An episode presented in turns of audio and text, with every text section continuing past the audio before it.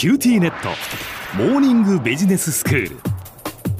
今日の講師は九州大学ビジネススクールで産学連携マネジメントがご専門の高田恵先生です。よろしくお願いします。はいよろしくお願いします。先生今日はどういうお話でしょうか？今日はですねこの近年まあ製造業の分野ものづくりの分野ですね。これものづくりからことづくりへっていう言葉がだいぶ世の中に今広まってきています。はい、でこのことについてお話をしたいと思います。うん、このものづくりからことづくりへってことなんですけど、ええ、まあ、これまで日本のまあものづくり企業製造業ですね、うん、これは非常に世界的に競争力高かった。んですけど、はいうん、ものづくりの力だけで競争に勝てないっていう状況が今ずっと続いてきてると。で技術に勝ってビジネスで負けるとかですね、まあ、そういうことも言われるようになってるんですね。ええ、なので最近はですねやっぱりこう物が持っている付加価値、うん、物そのものだけが持っている付加価値っていうよりもそのものが生み出すこうユーザーのこう使用感とか、はい、それでユーザーに発生する経験価値とか、うん、でこれをまあそうしてことと呼んでるんですけども、うんことづくりにシフトしてるっていう傾向がまあ捉えられてでその方向に今世の中が動いているということなんですね。はい、でその今回はこのものづくりからことづくりへってシフトしようとしている九州の半導体業界がありまして、ええ、これはあの SIIQ って言って SIIQ と。で九州半導体エレクトロニクスイノベーション協議会というちょっと長い名前なんですけど、はい、この SEEK という団体があって。でそこであの昨年からずっと検討を重ねてきたということがあるので今日はその話をしたいと思います。はい、で九州ってですねやっぱり1970年頃から半導体エレクトロニクス産業って集積がずっと進んでうん、でシリコンアイランドとかって呼ばれてるんですね。ね。で一時期は日本全体の半導体出荷額の30%を超える規模の産業が集積してたりしたんですけど、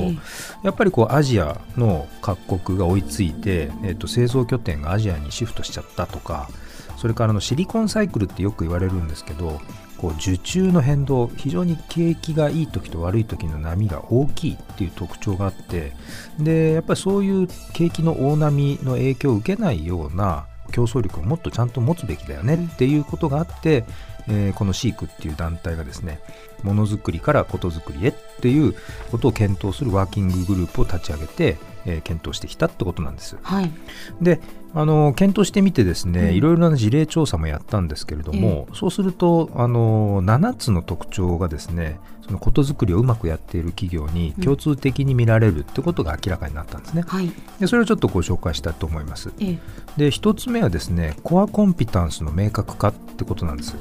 これはですねものづくり企業であのじゃあものづくりの力いらないのかっていうといやいやそれはむしろ重要ですと。うんなので長年のものづくりにおけるコア技術とかっていうのはその非常にあの他社にはこう簡単に真似できない技術力ってあるんですけども、うん、そういったものを価値をきちんと認識をしてその強みを生かすような、まあ、そういう経営をすべきだっていう。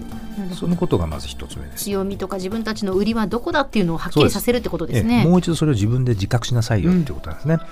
うん、で2番目ですけれども徹底した現場主義っていうことです、でこれはやっぱり、あのものづくりをする企業が最終的なエンドユーザーまで含めて何を求めてんだろうかっていうことを知る必要がある。そういう意味では、えっと、現場に入り込んでユーザーと直接接する、あるいはユーザーの様子をじっと観察するということをやって、潜在的なニーズをですね、あの発掘するっていうことが重要だっていうことです。はいで3つ目なんですけど顧客価値の最大化のためにビジネスモデルを作りましょうということです。うん、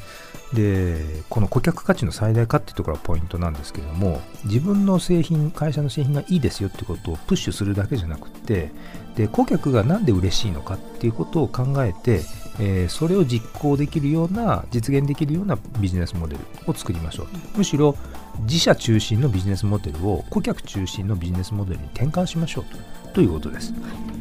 それから4つ目はですね、ソリューションビジネスを展開して、バリューチェーンをちゃんと作りましょうということです。で、今、難しいカタカナが2つ出てきたんですけど、うん、ソリューションビジネスっていうのは、これはですね、お客さん、ユーザーが求めてるものをトータルで問題を解決して、うん、お客さん楽にしてあげますと。い。う、はい、そのトータルで見てあげるっていう、うん、えー、観点ですね。ええ、それともう一つは、えっと、バリューチェーンっていうのは、そのためにいろんなこう、バリューを持つあの部分があるんですけど材料とか製造プロセスとか、えー、とマーケティングとか流通とか、アフターサービスとかっていうそういうバリューチェーンっていうのがあるんですけど、ええ。それをぶつ切りにするんじゃなくて、うん。そのバリューチェーン全体をあの自社がちゃんと管理してあのバリューチェーン作りましょうと、えーそれによってお客さんの価値を高めましょうっていうことをやるってことなんです。はい。それから5番目ですけどデジタルツールの活用ということで、まあ、うんこれは昨今よく言われてる IoT とか AI とかっていうそういうデジタル技術を使ってより付加価値を向上させていきましょうということです。で使えば使うほどお客さんのデータが溜まっていってそのデータ溜まったデータを有効に活用するとお客さんにより良い提案ができるとかっていううんまあ、そういうことにつながるわけですね。それから6番目は他社との連携ということでやっぱり自分の会社にない技術とかノウハウっていうのは大学とかいろんなよその会社と組んであの早くあのそれを調達しましょうということです。それから7番目は部門横断的な組織開発とか人材育成ということででこれをやろうと思ったらですね経営者がかなりリーダーシップ発揮しなきゃいけないと。いうことなんですね。はいはい。やっぱり部門既存にあるものをかなり統合してうん一緒に仕事をやらせるということだったり、で場合によっては部門間で発生する利害をちゃんと調整してあげるというのこれやっぱり経営者トップしかできない仕事だったりするわけです。そうですよね。ですのでやっぱりそのトップのリーダーシップのもとで例えば営業とか技術とかっていうような部門間の融合を積極的に図るっていうようなことをえーやる必要があるわけです。では先生今日のまとめをお願いします。はい、えーかつてシリコンアイランドって呼ばれた九州に集積している半導体エレクトロニクス産業を従来型のこうものづくりから脱却させてでより付加価値が高いことづくりと呼ばれるような取り組みを主体的に担えるように今活動が、あの活発化しています。今日の講師は九州大学ビジネススクールで産学連携マネジメントがご専門の高田恵先生でした。どうもありがとうございました。ありがとうございました。さて QT ネットモーニングビジネススクールはブログからポッドキャストでもお聞きいただけます。過去に放送したものも遡って聞くことができます。QT ネットモーニングビジネススクールで検索してください。QT ネットモーニングビジネススクール。お相手は小浜もとこでした。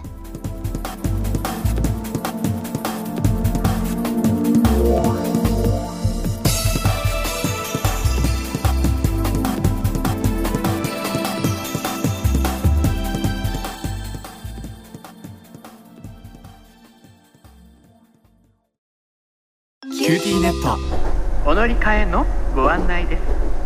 毎月のスマホ代が高いと思われているお客様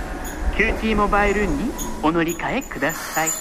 あなた乗り換えるわよ。お父さん早く。乗り換えるなら今格安スマホの QT モバイル